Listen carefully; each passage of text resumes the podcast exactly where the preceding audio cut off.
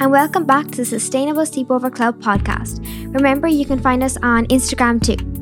The Sustainable Development Goal for this episode is good health and well-being. Goal 3.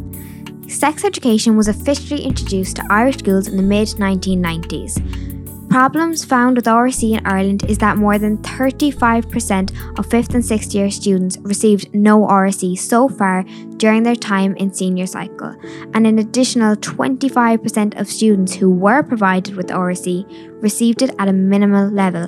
In a country where almost 15% of Irish adults have been raped at some point in their life, while one in three women have experienced some form of sexual violence, this is not good enough.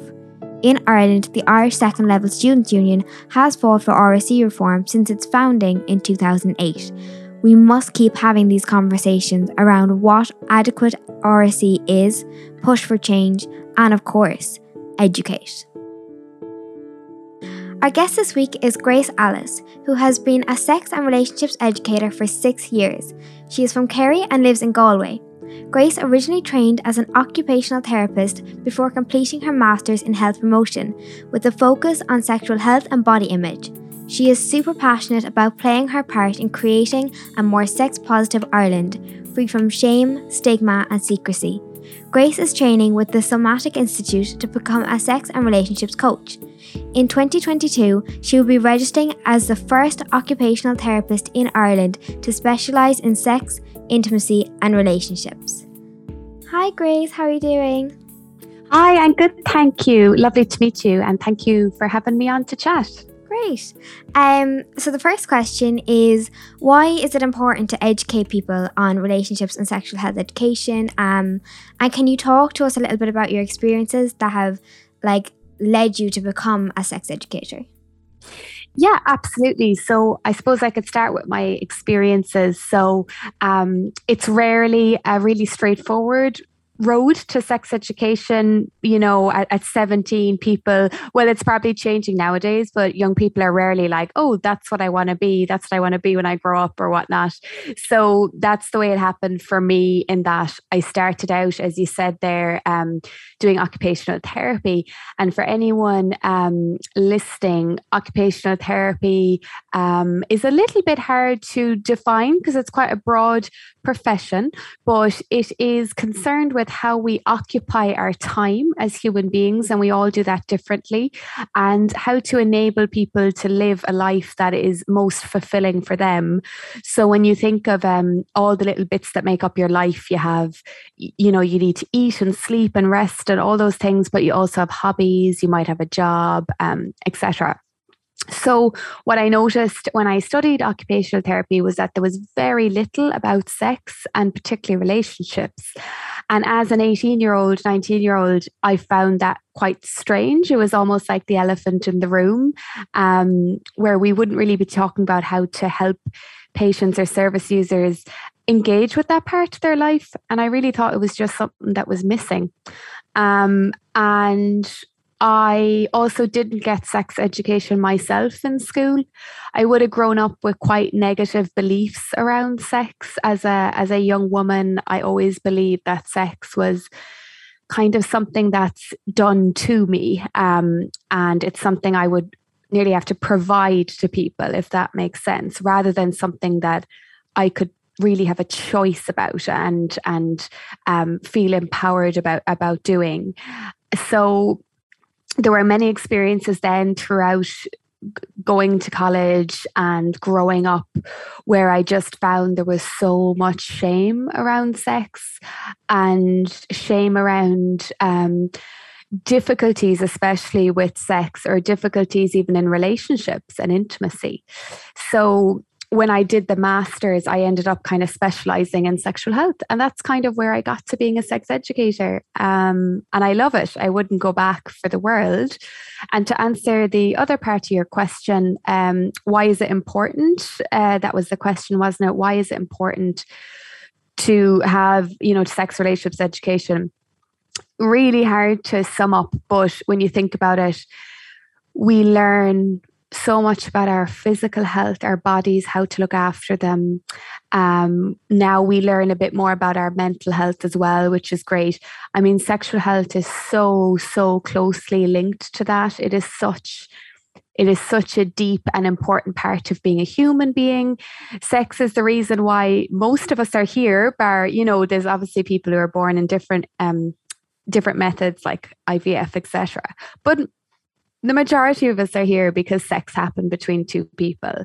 So it seems bizarre that we shouldn't talk about it. Um, and I also believe that sex, while it is absolutely natural, it doesn't always come naturally. It's actually quite, it's something that we learn as social beings how to do. You know, we learn it from TV, from books, maybe from porn or from our peers or different ways. And a lot of that learning can be very harmful.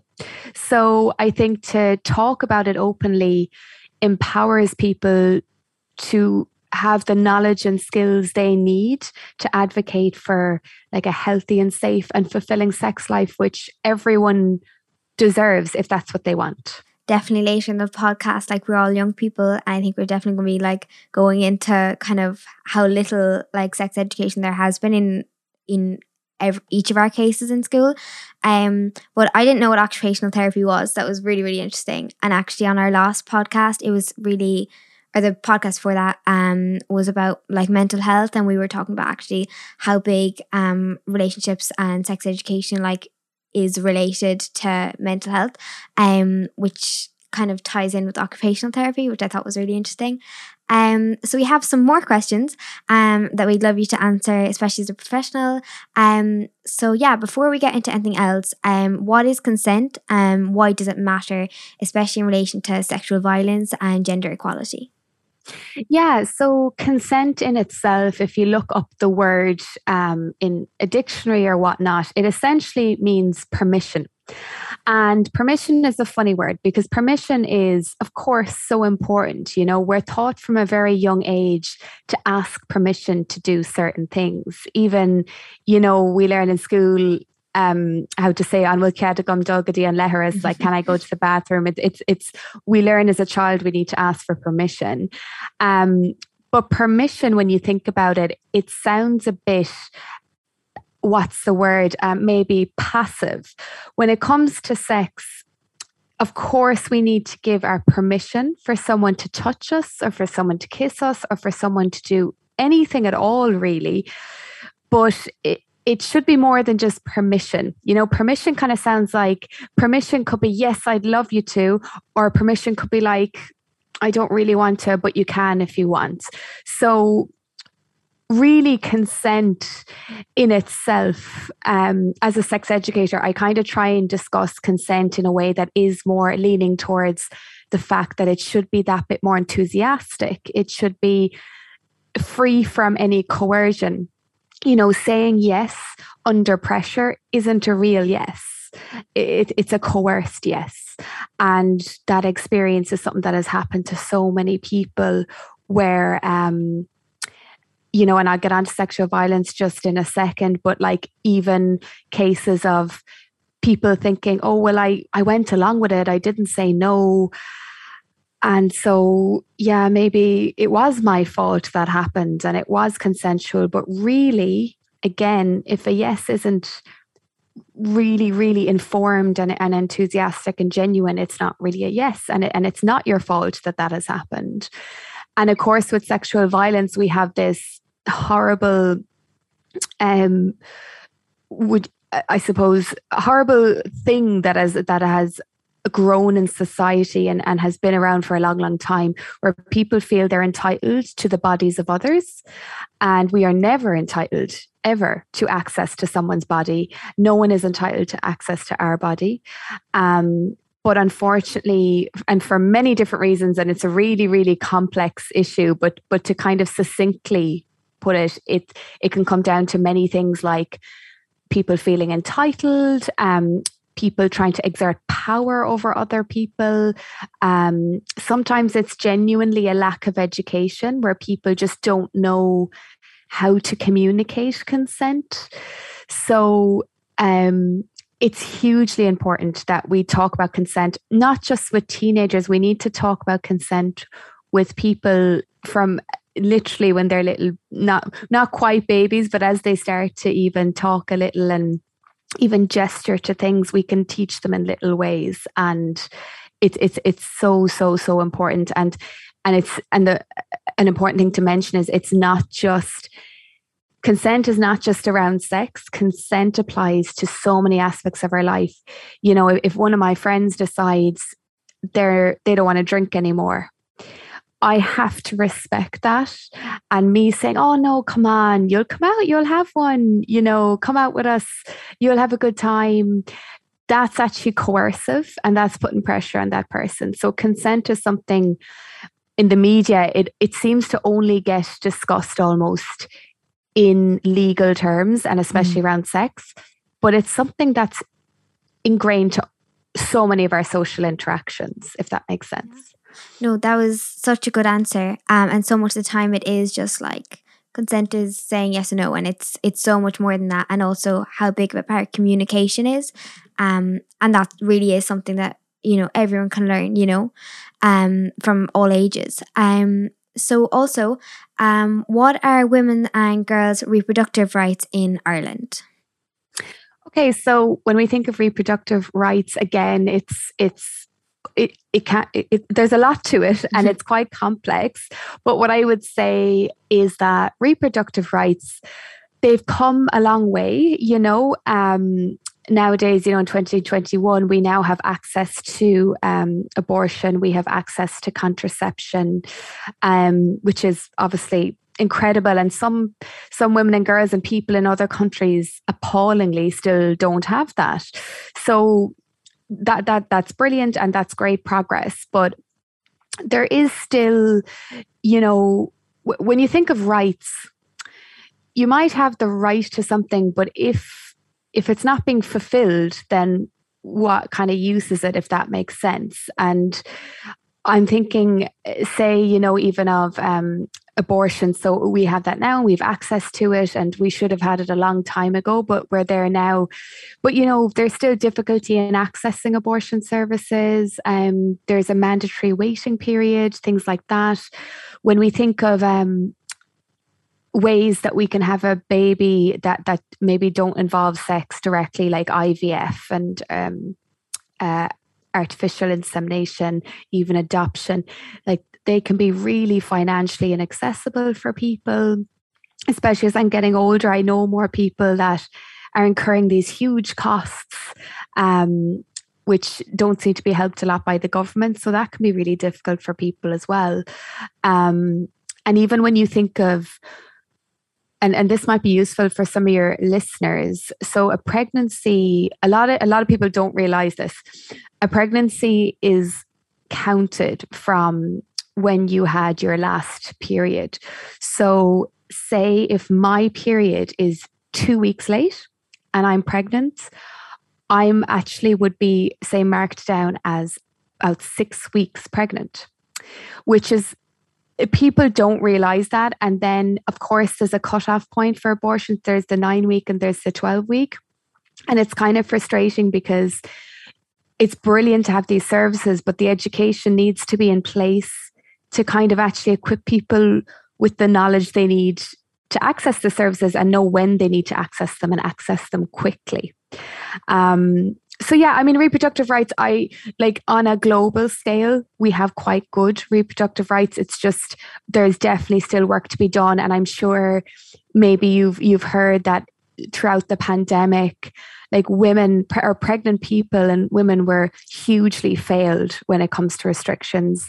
Like having to hear that maybe their baby had died having to go through the majority of labor alone um, while people could go out for pints in in a bar you know it it was really actually inhumane. It was absolutely shocking. And the fact that it didn't garner as much attention as it should have is a bit of a reflection on the work we need to do around reproductive rights you know yeah and on like not just the rights but the actual accessibility um, for for all people. Um, and yeah, in my family, we actually did have like a pregnancy during the pandemic. Um, like my external family and like yeah like all that about labor and um you know partners like being allowed in in the waiting rooms and different things like that. Like it it, it was a really good point to bring up in mm. in this conversation. Um so the next question is what is an STI some myths around them how to prevent them um, and where to find help Okay, so an STI stands for sexually transmitted infection. You might hear the term STD as well, which is sexually transmitted disease, but we use STI in Ireland. Um, typically, a disease has symptoms, and you will know if you have a disease or you will have indications, whereas with an infection, oft sometimes it doesn't have symptoms so sti and as well the, the word disease can be quite there can be a bit of stig- more stigma attached than infection. We get infections all the time, you know, as humans. Um, so yeah, so basically, kind of is what it says in the tin. It's an infection you catch mainly through sexual activity. So they can be passed on mainly through body fluids. So that would be through semen, through vaginal fluid, um, sometimes through blood. And that would be from again unprotected sex so not using a condom or a dental dam. Uh, but some stis can be passed on from just skin to skin contact. There doesn't need to be bodily fluids. There doesn't need to be um, penetration. Like for example the the skin to skin um, would be um, uh, pubic lice and uh, genital warts as well um, so STIs they can be they can be bacterial, and the bacterial ones, the vast majority of the time, can be completely cured with antibiotics, but they mightn't have symptoms. Actually, an awful lot of them, uh, an awful lot of the time, sorry, they can pre- they can be present, but with no symptoms.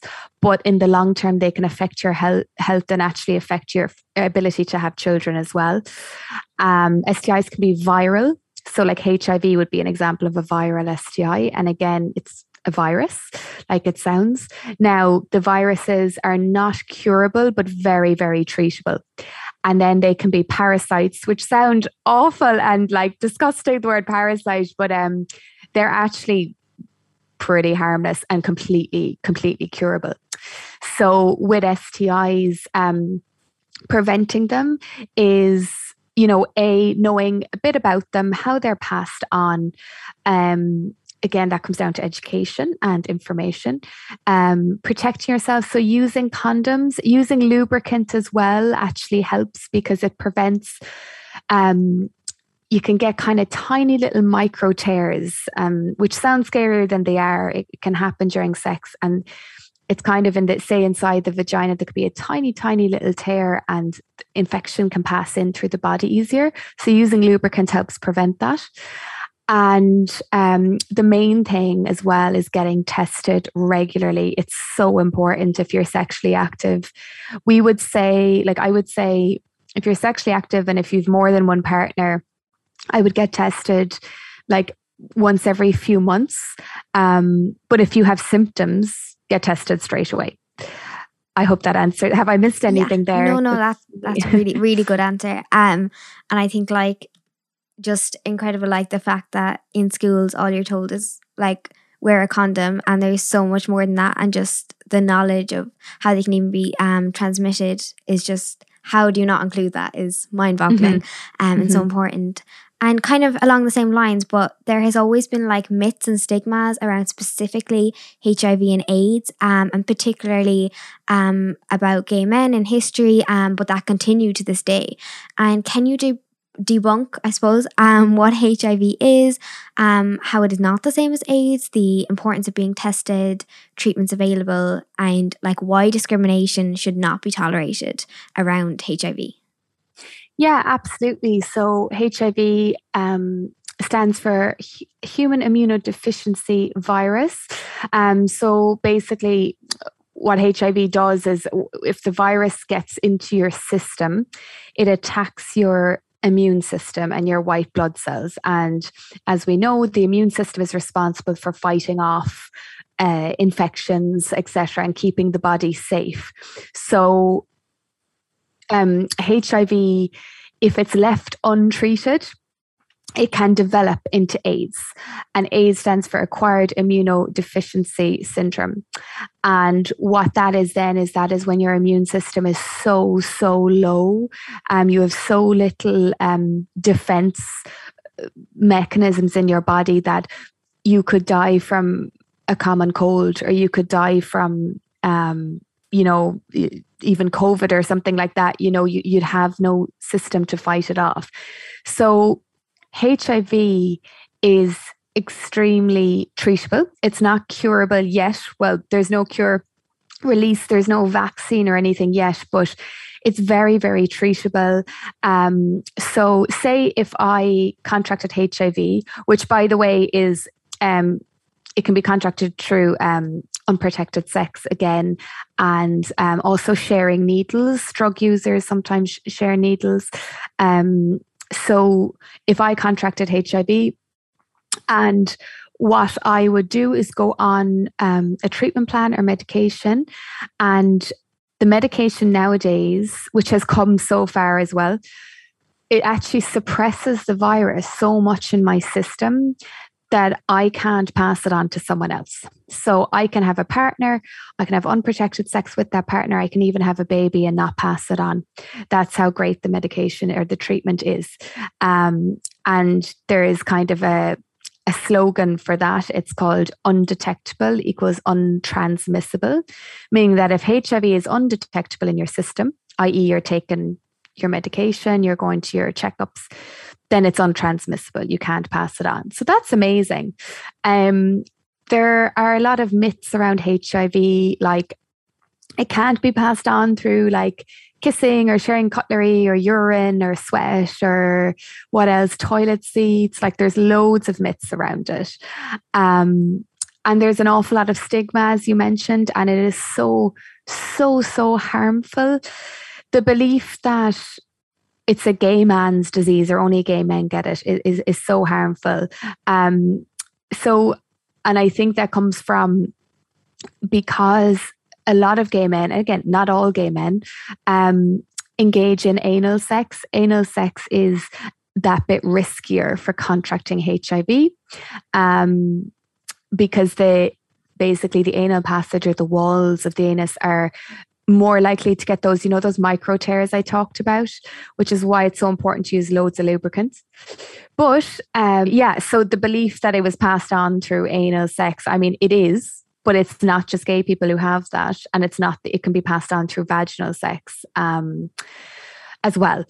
So I think it's just really important to kind of keep keep challenging that stigma I think people are becoming more aware, but it is still shocking the attitudes you come across, even in the world of or the age of information we live in. You know, if you go on to any reputable website, you, you'll find all these facts very readily available. And actually, I think HIV or AIDS more so because HIV won't kill you. It, it would be HIV. It would be AIDS. I think AIDS is actually one of the biggest killers of women and girls in the world um, because of its prominence in underdeveloped um, or less developed countries who appallingly again don't have access to treatment.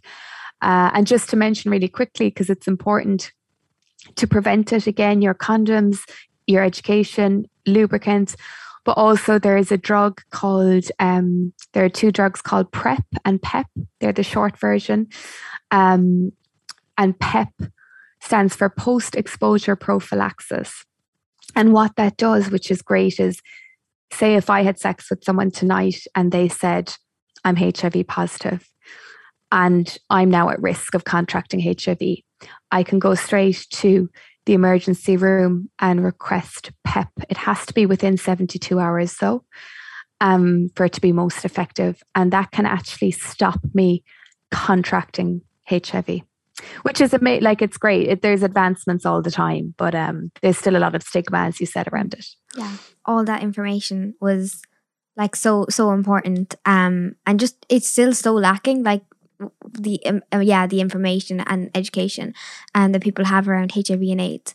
Um, so next question: um, What contraceptive methods can young people use and access? Yeah, so there's loads of different options. You have so the one that gets most commonly, I think, prescribed maybe when young people are just starting to use a contraceptive is probably the pill. Now, there's loads of different types of pill, but it works the same way in that it it stops you releasing an egg every month, stops you ovulating, and it does a few more things as well. But that's that's the main thing it does. So there's loads of different brands of that. Um, it's kind of like Cinderella and her shoe. It's about finding the one that fits you and your body best. So it can take a bit of trial and error. Um, the pill is the only method that goes through the digestive system. So what you need to be wary of there is that if you are sick, say if I took the pill and then I was throwing up, um, or I was ill, then it mightn't have absorbed into the body, into the bloodstream. So there's a bit of a risk of error for that. Yeah. Um, and then the other ones that are kind of, I suppose that um, you, you would regularly take or, or use um, would be you can get a patch and the patch is put on a hairless piece of skin. And it does the same job in the body. It's just a different way of absorbing the hormones. So they go straight into the bloodstream. And then we have um, the implant which is the little tiny kind of size of a matchstick that's inserted um, into the arm. Again that releases hormones slowly over time. I think it's three years on average you can have the implant in. Um, you can have oh yeah the the vaginal ring, which is like a little kind of like a little bendy ring um, that is inserted into the vagina. Same thing again, releases the hormone straight into the in, where it's needed into the bloodstream. Uh, there's also an injection you can get. It's a bit less popular now, but it still is an option. Uh, I think it's every three months you would have to go to the doctor and get your injection, and um, the hormones are injected into the body. And there is also longer acting contraceptives. So, um, like an intrauterine device, so shaped like a little T, and it goes into the uterus. And depending on what one, on what one you get, you can get hormonal ones and non-hormonal ones, and they can stay in for years. So, is there anyone I'm missing there? Um, sorry, now if I have missed one, I'm, I'm it might come to me after, but I think they're they would be the main ones and um, they are all as far i think there might be some small charge on the iud but i'm not 100% sure but they're all free if you do have a medical card. Um, but i think over the next few years i think we will see con- contraception becoming um, accessible to everyone, medical card or not. Like it really should be free for everyone. It should be completely accessible um, for everyone, and the government should should pay for it. So I'm hoping that's going to fully happen here soon. Yeah, definitely. Um, and we were like kind of talking about this a little, little bit, but relationships and sexual education is minimal to begin with. Um, but most students I've spoken to have said that it was very like heteronormative. Um, so can you explain just like briefly what like the words sexuality and gender um mean and why they need to be part of like an inclusive RSE kind of yeah curriculum? Absolutely. So usually I would um I would have three terms. So your your sex, your gender, and your sexuality and, and, and attraction to other people. And there are three concepts that are different but all often mixed up. Mm. So just to start off, our sex or sometimes it's called biological sex, but assigned sex is is tends to be a more popular term. It's um, literally, you know, when we're a baby and we're born, say with a vulva, then our assigned sex tends to be female and that goes on our birth cert. So our assigned sex, our biological sex, is kind of physically where we fit in to male or female, or someone. It, it's a spectrum, really. So you mm. can be intersex, um, and that can happen in many different ways. And then our gender is more how we actually identify, um, how we identify ourselves, um, how we express ourselves as well. Um, and you know you have your your male and female gender genders and for a long time, I suppose, in Ireland. And I know in other places as well, but I want to keep it specific because mm. it actually does differ in a lot of places in the world. Um, people would have believed you're either male or you're female, and, and sex and gender we're seeing as the same thing. And that's not the case. Um, and young people nowadays have much more awareness of all the different gender identities um, that people can be. Um, and then uh, sexuality and attraction is a different concept again. That's referring to kind of who we are attracted to basically romantically and or sexually.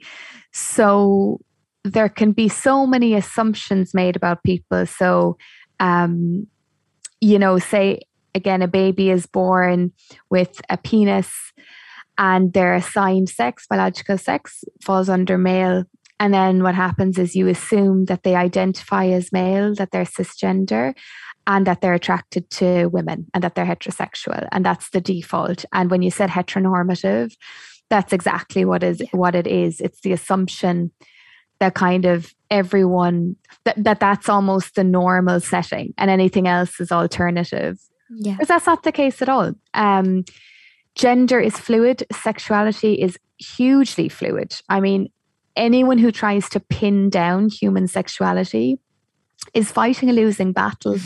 Even in the animal kingdom, there's loads of um, examples of of bisexuality, of homosexuality.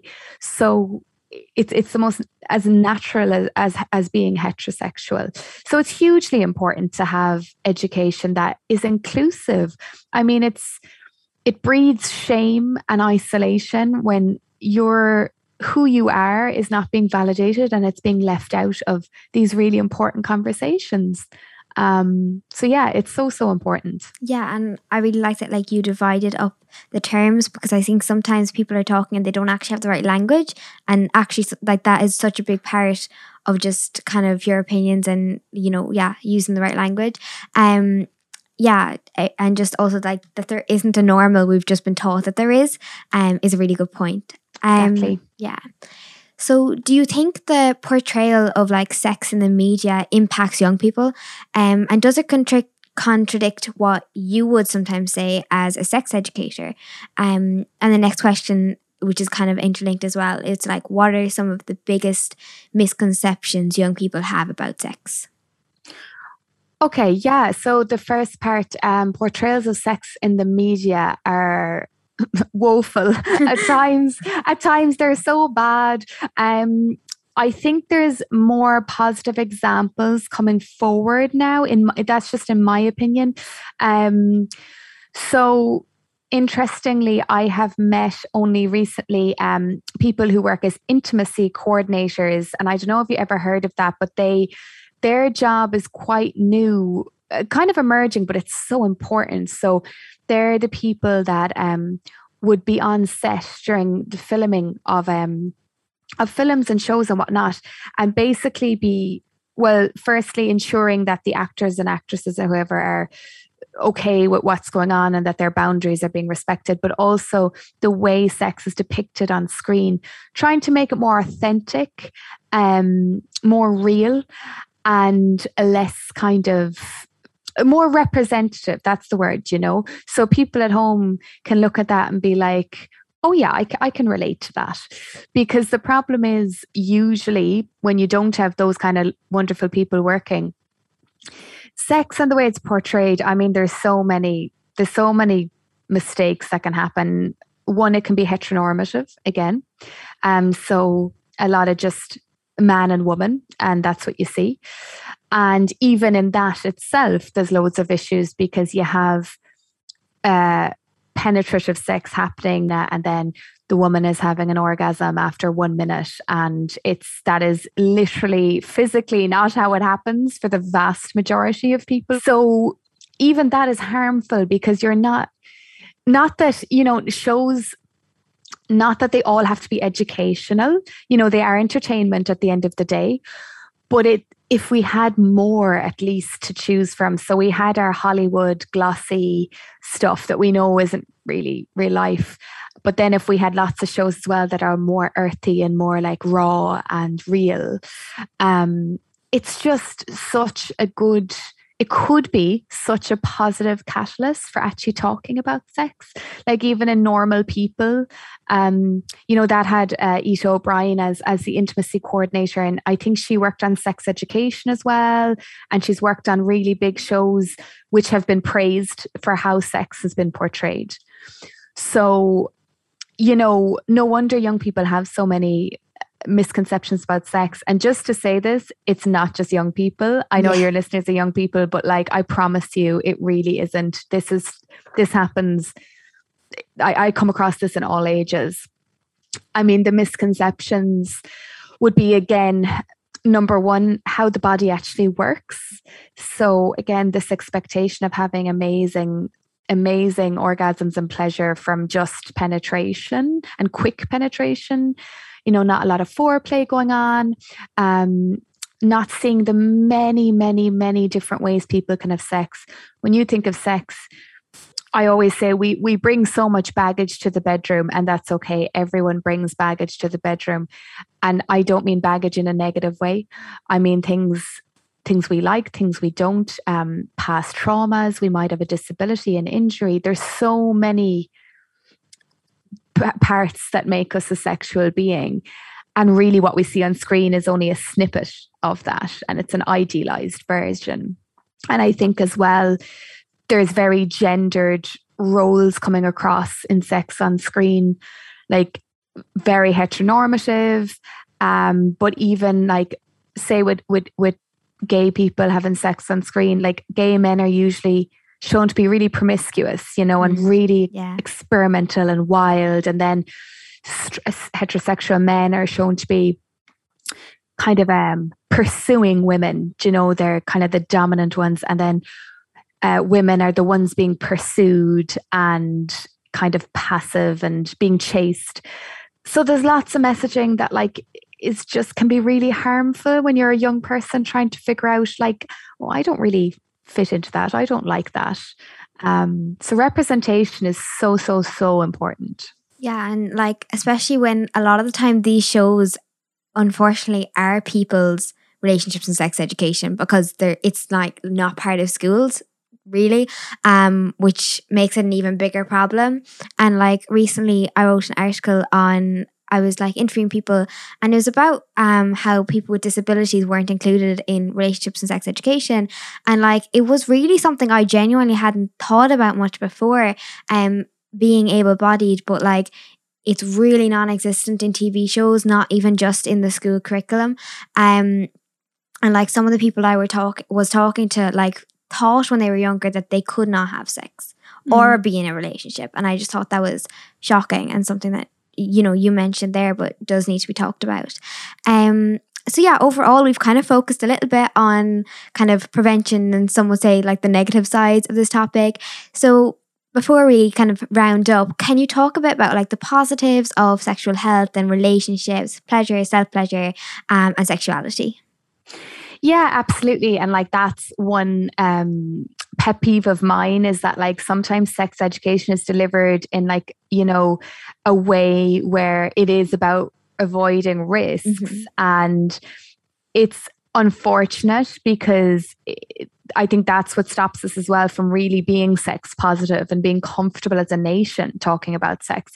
Um, it's like taking a cooking class and like just learning how to not get food poisoning. You know, it's it's yeah. it, it, it it it it does such a disservice to young people.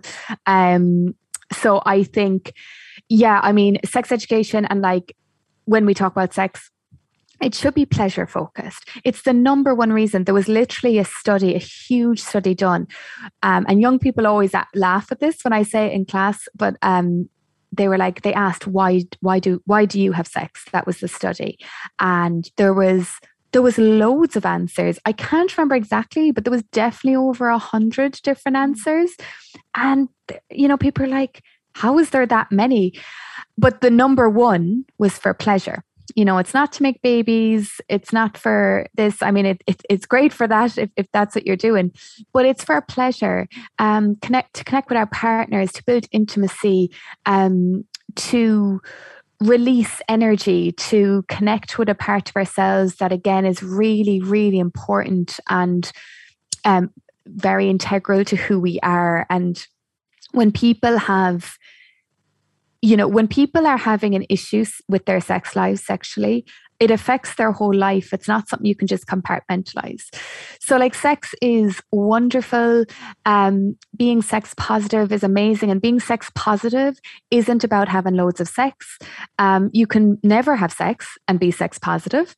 Um, it's about being open minded and accepting of others and respectful of others and respectful of yourself and your own wishes. Um, and I mean, when you think of even masturbation, another taboo topic is again so so so natural. Um like babies in the womb have been recorded putting their hands on their genitals as a self-soothing um kind of thing. Animals again in the animal kingdom have been shown to do it.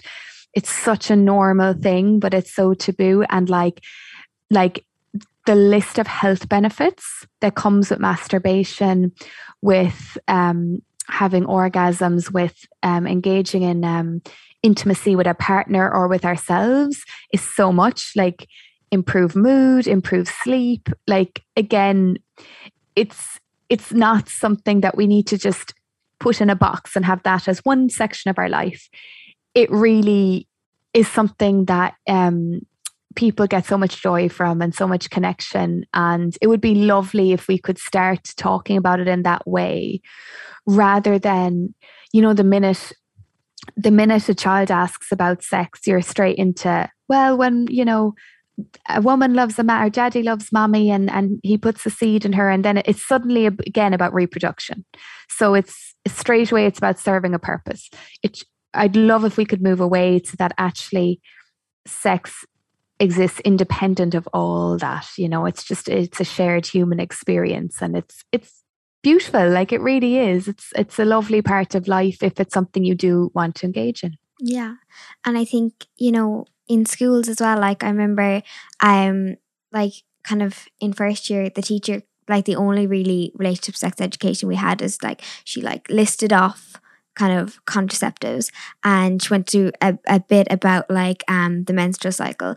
But like compared to that in SPHE one day we were talking about body image and I had a different teacher for SPHE this like in third year. And she just kind of like we were just in the grass in like a little circle having a discussion about body image. And it was completely like it was a separate topic and about kind of eating disorder and how you see yourself and stuff. But like I think like that's the way it should be discussed because there are so many misconceptions and like people already have an idea of what they think it is and it's less that way it would be less focused on just the negatives. Um i just think that would be a nice way to do it. Um so yeah that was a really like nice kind of question to end on. Um and i know we could have spoken all day and i've learned so much. Um so where can people like listening find you if they have any more questions or just for more information? Yeah um no problem. My, they can find me at uh, very simply gracealice.com. Uh, if they want to email me, it's info at gracealice.com um, as well. And I'm on Instagram as Ganesh LaGrace. So Gnéas is the Irish word for sex. Um, so again, if you just go to gracealice.com, it's nearly easier because you can kind of everything is linked through there and I update it literally every week with whatever I'm doing. Um, and yeah, I mean, if anyone needs to reach out looking for a particular service or needs to be pointed in the right direction, like please don't hesitate. And um, I agree. It's it's I I mean I obviously I I'm in this job for a reason. I love chatting about all this, and you know some of the the questions you asked were brilliant and i would love to have given so much more on yeah. each but you know we can't do that in, in, time constraints but i'm just so glad what you're doing as young people that you're talking about it and you know you're breaking a cycle of shame that has mm-hmm. been there for decades and decades and decades so you should be really proud of yourselves for that it's, it's going to make such a difference it really is thank you so much for coming on. Um, and I would say to like anyone, um, you've been like so amazing to talk to and so easy Hi, to talk to. So and welcome back. Um, so I think thank you. there was so much covered um in that conversation. And to get started, I was wondering how is like RSE covered in your school?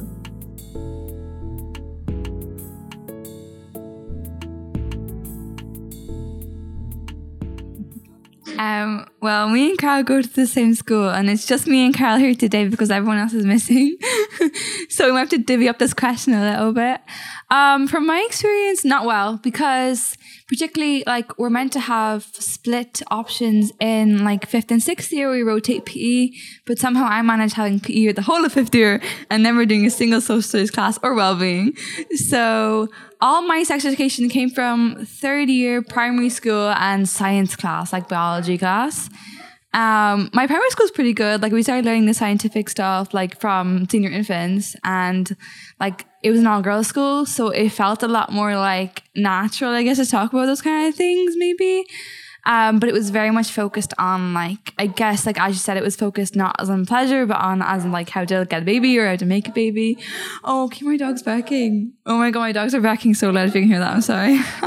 um, but in secondary school, in secondary school, um, it was crap. It actually was crap. Not gonna lie, I don't remember anything from secondary. I don't remember even having a class on it. It was not. That was that was it was science class. That's what I remember most as biology class. Yeah yeah, and like to be honest, it's similar enough to Eve, my experience, but probably even less to be honest, because like I remember that we did it twice in primary school in fifth and sixth class, and we got given the you know the busybodies handbook and that was it. And like that was about as much as we've gotten because it was like we sat there for an hour there was a video put up on the screen and it was like this is what a man looks like. This is a woman and they're going to fall in love one day. And then it was a book and had the exact same thing.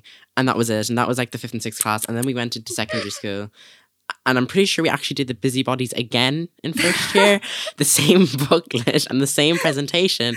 And we are meant to get a sex education in fifth year. And then COVID cut that short. So, like, as Eve said, I don't even do biology, but all I've all I've really gotten is the third year biology from first to third year, learning about the reproductive system, and that's yeah. about where it ends. And even what little kind of education I did receive since primary school to now, it was like as you were talking about with um Grace, it was completely like heteronormative and mm. it was mm. totally focused on reproduction rather than anything else. So yeah. Actually, before well, sorry, I just want to jump in again. In fourth year, we did an English class that was taken over for one week, um, and it was like a trial course on consent. Mm. And the actual course itself wasn't the problem necessarily.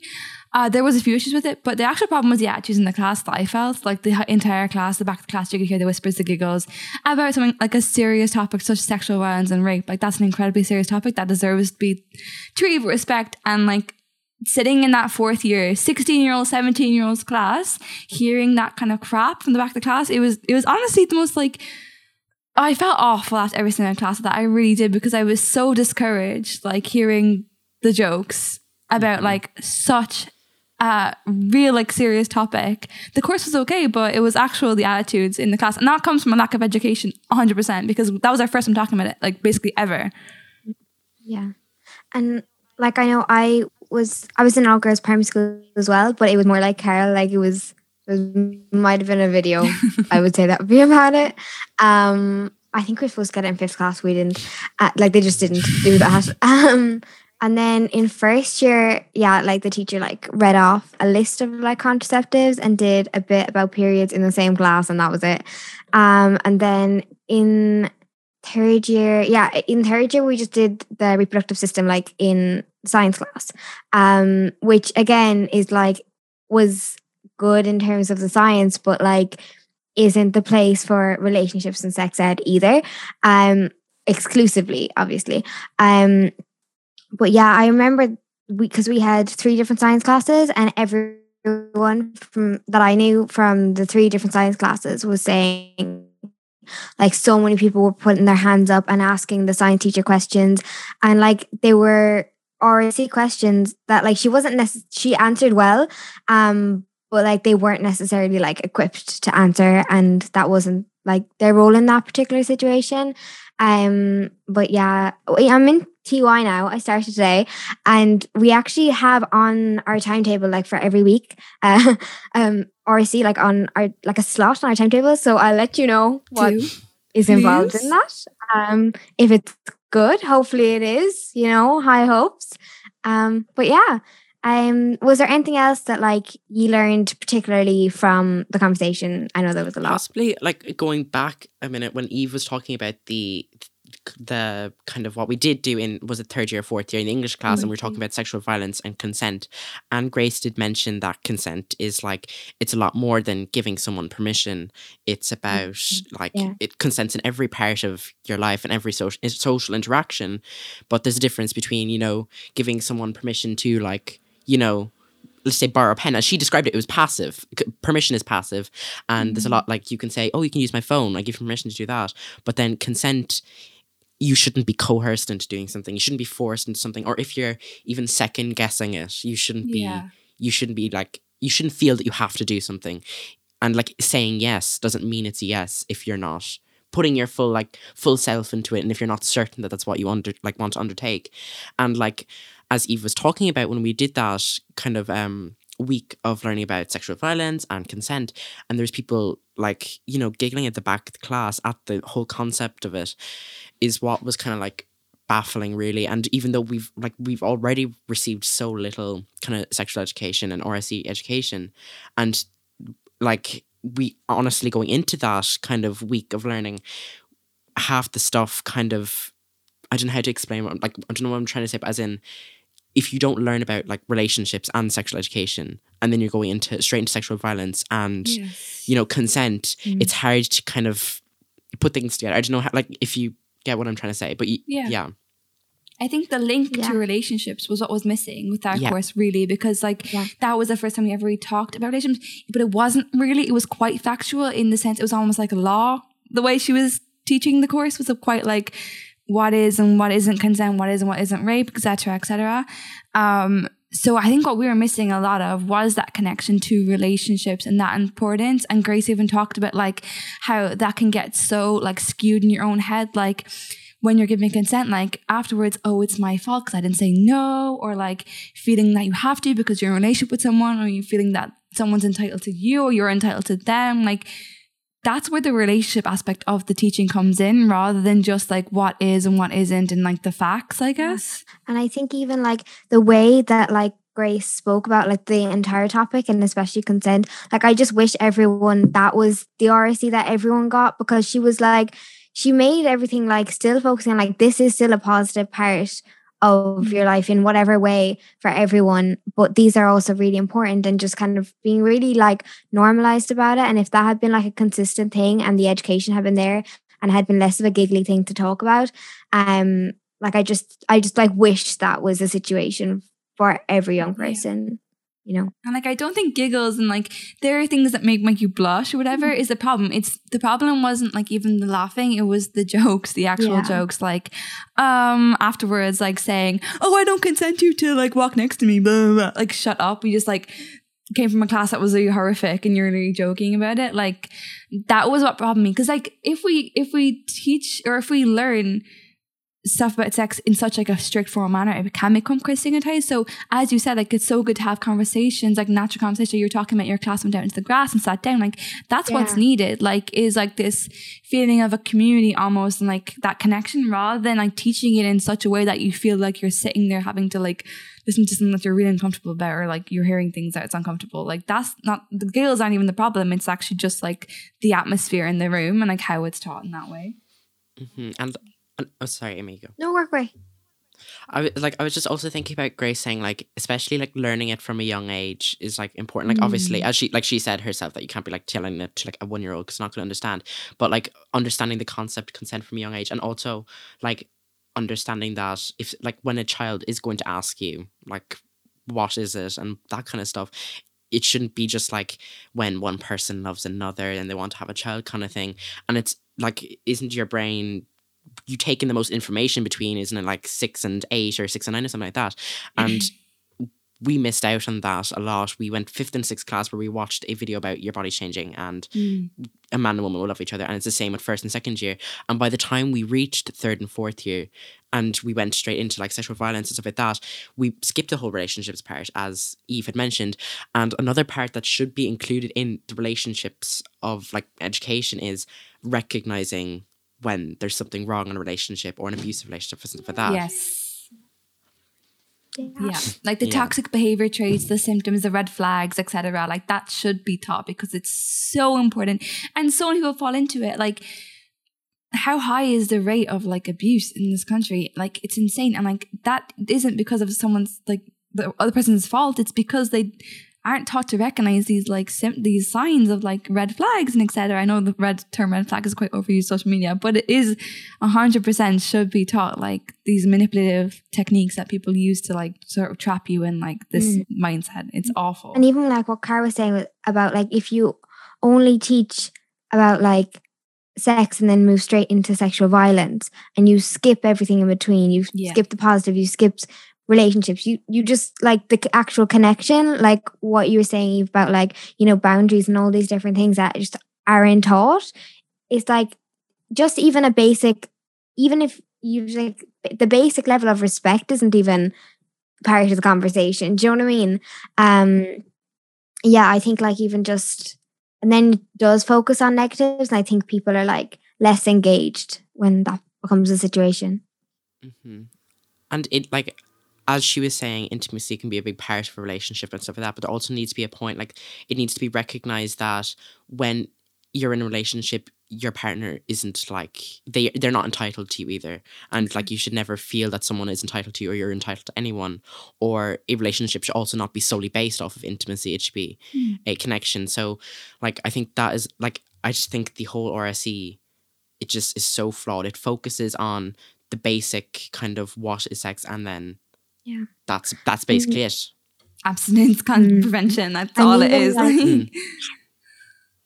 Yeah, like even like Grace saying that like she for so long thought that like it was just a bad thing. Like I I know she's a sex educator. I thought that was like kind of quite surprising. Um and like something like I read recently, it was a headline, so I looked into it because you can never like completely trust headlines.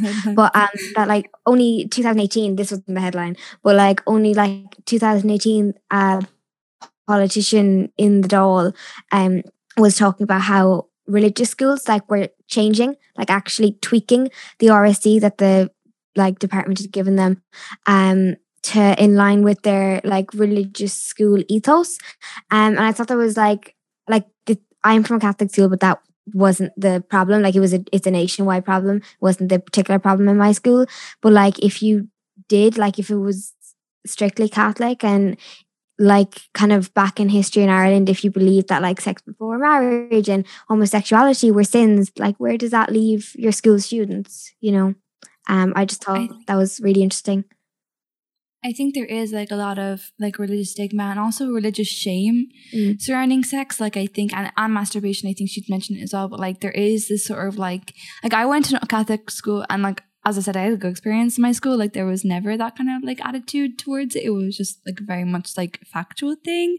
Like but there was never that kind of shame imposed. But I do think it does exist, definitely in Ireland. I think people think Ireland's progressed a lot more, but it has it has in some ways. I mean, like definitely in the last like 20 years even but there is still such this like attitude around sex and it's not that like you have to reject like your religious principles like i have friends who want to wait till marriage and like that's a 100% their own choice but like they can impose that on others. And like my friends don't but like you know what i mean? But like there are people who because like believe it to be a sin or try to make other people feel ashamed or guilty for not wanting to wait till marriage. And I think that's where the problem lies, not even in the religious, religious beliefs, but how they're enforced and how they're imposed upon others who maybe don't have those same beliefs. Like, and that's where schools have the problem because if it is a religious school and they want to teach religious beliefs and enforce them, that can lead to a lot of shame and stigma within the students in that school. and as and even like like my primary school would have been like a Catholic school, but it, would, it wouldn't have had a negative view on it either. It just wouldn't have been talked about. Is what Mm, like yeah. that's more realistic Yeah. to it. So like and our secondary school isn't a Catholic school, but once again, it's it's just not spoken about. And like, is you'd wonder if it's anything to do with a religion religious influence in the school that would kind of Definitely. Like yeah like there is a religious influence in our school undoubtedly even though it's not meant to be there but is that what's preventing us from getting a good like RSE education or is it the department is like department of education is blatantly just ignoring Ignoring it. I- like that there's been plenty of like um kind of advocating for it from young people, the ISSU, and like countless organizations have been advocating for Yeah. better RSE, but it's just being ignored. And teachers. I hate to shame teachers, I really do, because my dad's Yeah. a teacher. But like the teacher I had in the reason, oh sorry, I actually remember the reason I didn't learn about sex ed in second, third year in SPHE class, even though I don't want to say it's actually never mind.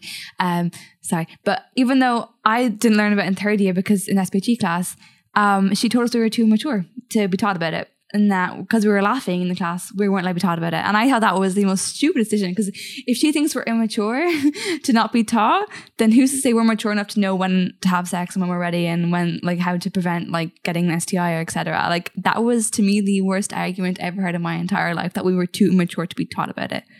We were 14, like that's a perfectly fine age to start talking about things. Like I don't understand that that argument at all.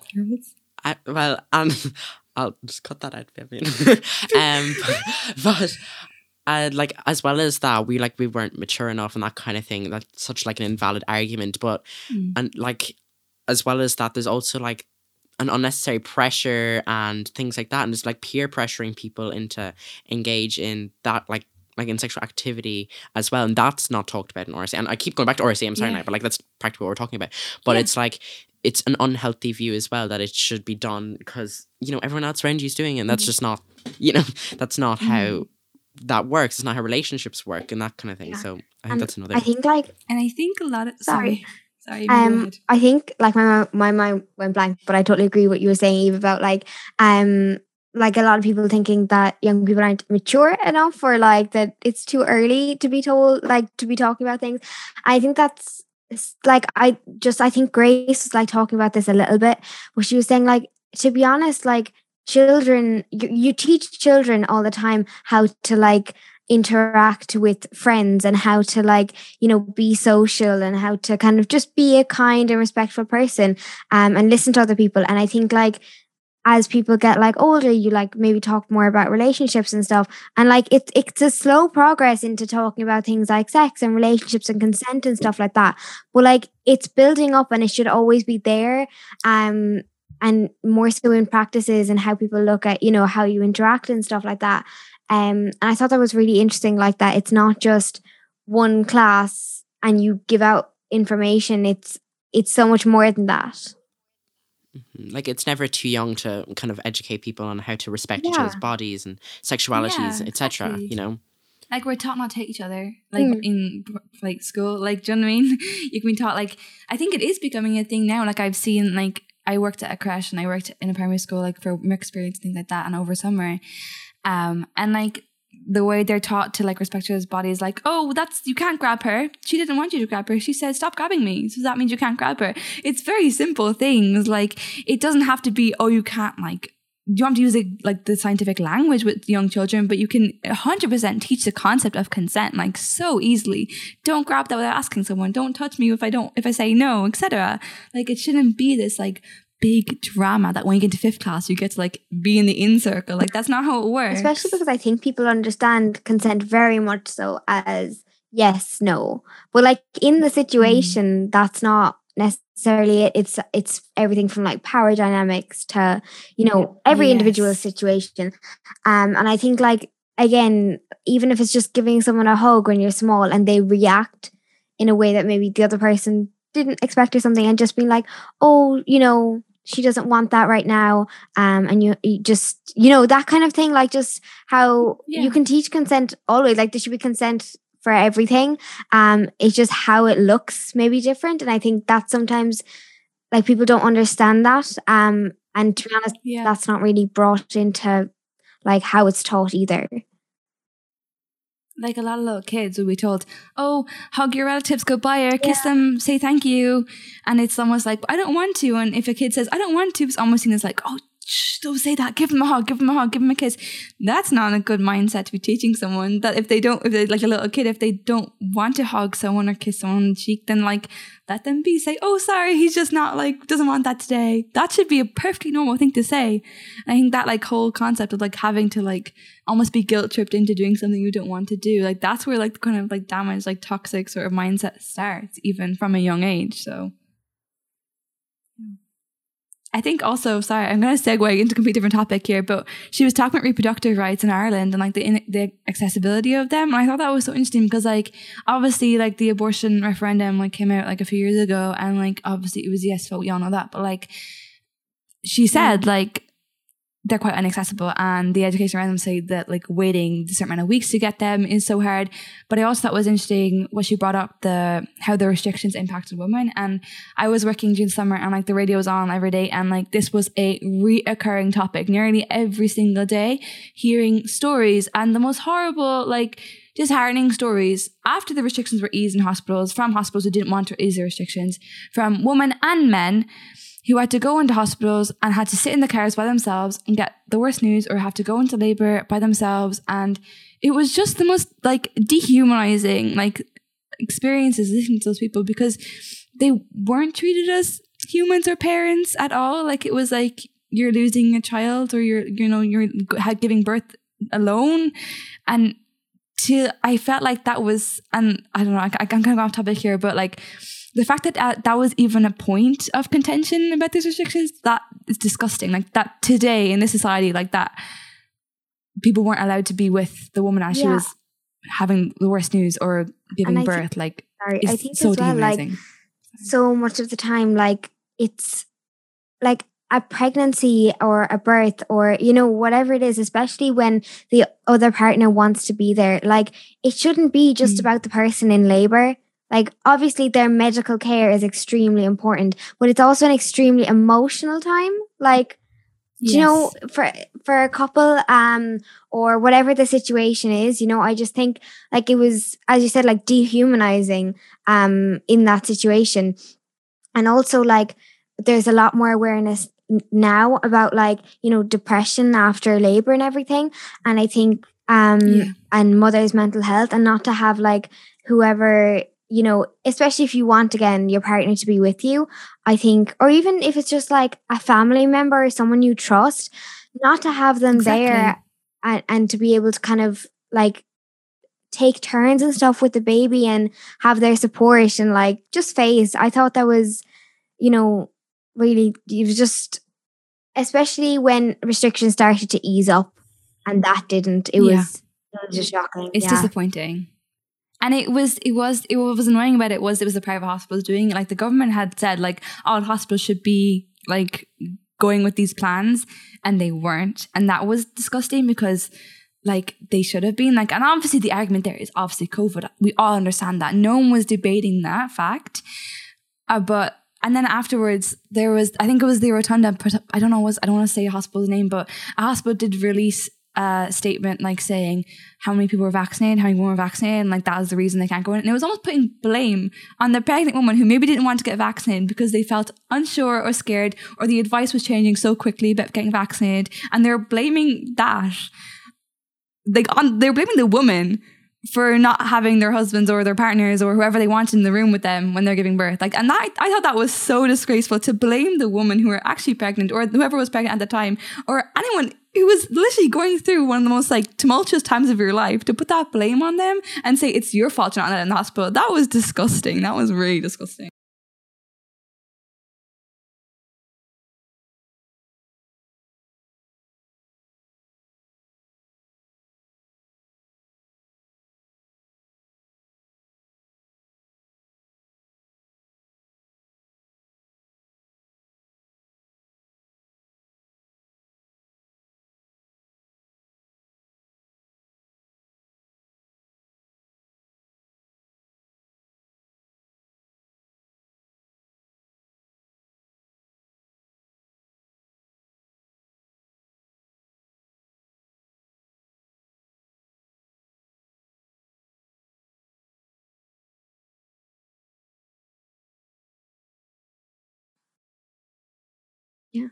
And like even the and I think like just I actually learned a lot about how like um inaccessible abortion is um from like what she was saying but also like the fact that there is still like a lot of debate around abortion even though it's been voted in like the kind of shame around it is still huge and i think a big thing is that like you don't have to feel that you would ever get abortion yourself because that's something a lot of people say um, who are against abortion and i think you can still let other people have the choice. I think that's really really important. You know um yeah i think it it doesn't it, people always use it as kind of a way to yeah be against abortion but i just think that's like an important kind of conversation that and people should be allowed to s- share their stories and express how difficult it was for them or maybe it wasn't difficult or whatever without being like oh well then you shouldn't have had the abortion or this sort of thing like it should be about choice not about like each individual Yeah, I think like for me personally, that was like a major point of contention with the whole pro-choice movement was that it often turned to pro-abortion, and that's where I like felt was people were really going wrong because that is turning other people away from maybe voting pro-choice. Do you know what I mean? Like personally, I am pro-choice, but I I just wouldn't get an abortion. It's just not what I would do. I'm lucky enough to be like if that ever happened to me, I would be financially supported. Like I have that that sort of fallback, I guess. Like, but that would never mean that I could say to someone else, "Oh, you can't get it. You can't get it." I could never do that. Like, it's not my choice to dictate how someone else lives their life. But I think there is, especially on social media, I, I seen it like a lot during the elections and like even in America, like they have always constant things in different states. And there's almost like a pro abortion sort of like mindset, like these stupid phrases. I don't want to say them, but like, oh God, I don't want to say it. like yeetus to fetus. I hate that. I think it's disgusting. Like that kind of language people use to like almost joke about like such a serious topic is disgraceful. And also, even in Ireland, like there's still like protests going around, like abortion clinics outside. So, like, or hospitals where there's like stuff is going on. And like to be any person walking into the hospital and like hearing those kind of things and those kind of shouts and calls at you, even if you're not even going in for anything to do with an abortion, it's not a, like a nice experience to have. And like the fact that there's no laws about like protesting outside hospitals, I think it's also another disappointment of our government And, right like now. Like it could be totally 100% like your choice and it was just like not like for you and you had no problem. But like for a lot of people it's the like you said the support and not having the support and not having like where you are in your life and you know um just so many different reasons that it's all about choice. It's as you said not about actually being pro abortion or not. It's about choice. Exactly. And there's a really actually good book I want to recommend. It's a fiction book, but it's set in Ireland uh, before like the abortion law came in. It's called Not Like Other Girls, and I would recommend it. It's the character is a bit annoying at first, but the end of the book is quite good. But it does it does focus on sort of like teen pregnancy in Ireland, particularly before like the sort of like laws came in. But it, it is it is quite good. It's called it's called uh, Not Like Other Girls. I'm not sure what the author's author's name is, but I'm sure you can look it up. So. Just a little recommendation there for a book fans. that's so good the will to have def- definitely have to read but um I, I And there are lots of positive, like you're talking the media. There's lots of positive examples of sex in the media as well. Like as the, we you talk about negative ones, and so did Grace. But like there are some positive ones, like she mentioned normal people and stuff Mm. like that. Yeah. And I think even like what you were saying about the book was interesting because um like I like my nan different like nans and like you know like mom and stuff like that would talk to me about like you know different stories like around town and like that th- themselves of like just all the shame and stuff like that and especially because like the Catholic Church like this is not talking about Catholic people but the Catholic Church the control they had on like the government and individuals Mm. like lives um are just shocking and I think yeah like hearing firsthand experience of that um I think it just makes the further case for how we need more inclusive like relationships and sex education now. Um yeah. Um does anyone have any final messages or anything? Um, just respect everyone, respect yourself, respect everyone else. I think that's kind of the main point of the the episode. And like Grace was amazing, and she really gave so much stuff. We didn't even we didn't even need to talk. Like we could just cut our whole section. She was so good. So yeah, that was kind of it. Pretty much just to echo Eve. You know, consent's important. Seek consent and respect each other and yeah. definitely um and I would just say like Grace was like really amazing to talk to and definitely reach out to her if you need to um d- okay Gabby's not here does anyone want to do the countdown Oh my god, I'm messing it up. I don't even know the words in Irish. uh, who's gonna do it? Carol, take it away. Will I do it? Do I count down from three or or hand. Do I start at one or Yeah, two? that's Start hands. easier. I don't know what three is. Oh, okay, okay. a haon, a dó, a trí. Sloan. Slan. Lan.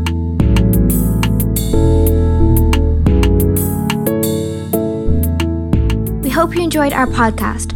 Also, you can read the entire transcript of every episode in the link to our Google Drive, which you can find on our Instagram.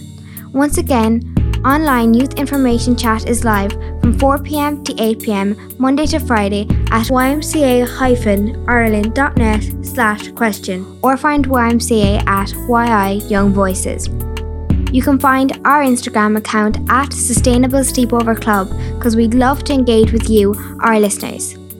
Every second Thursday, we will release a new episode, but for now, Slán!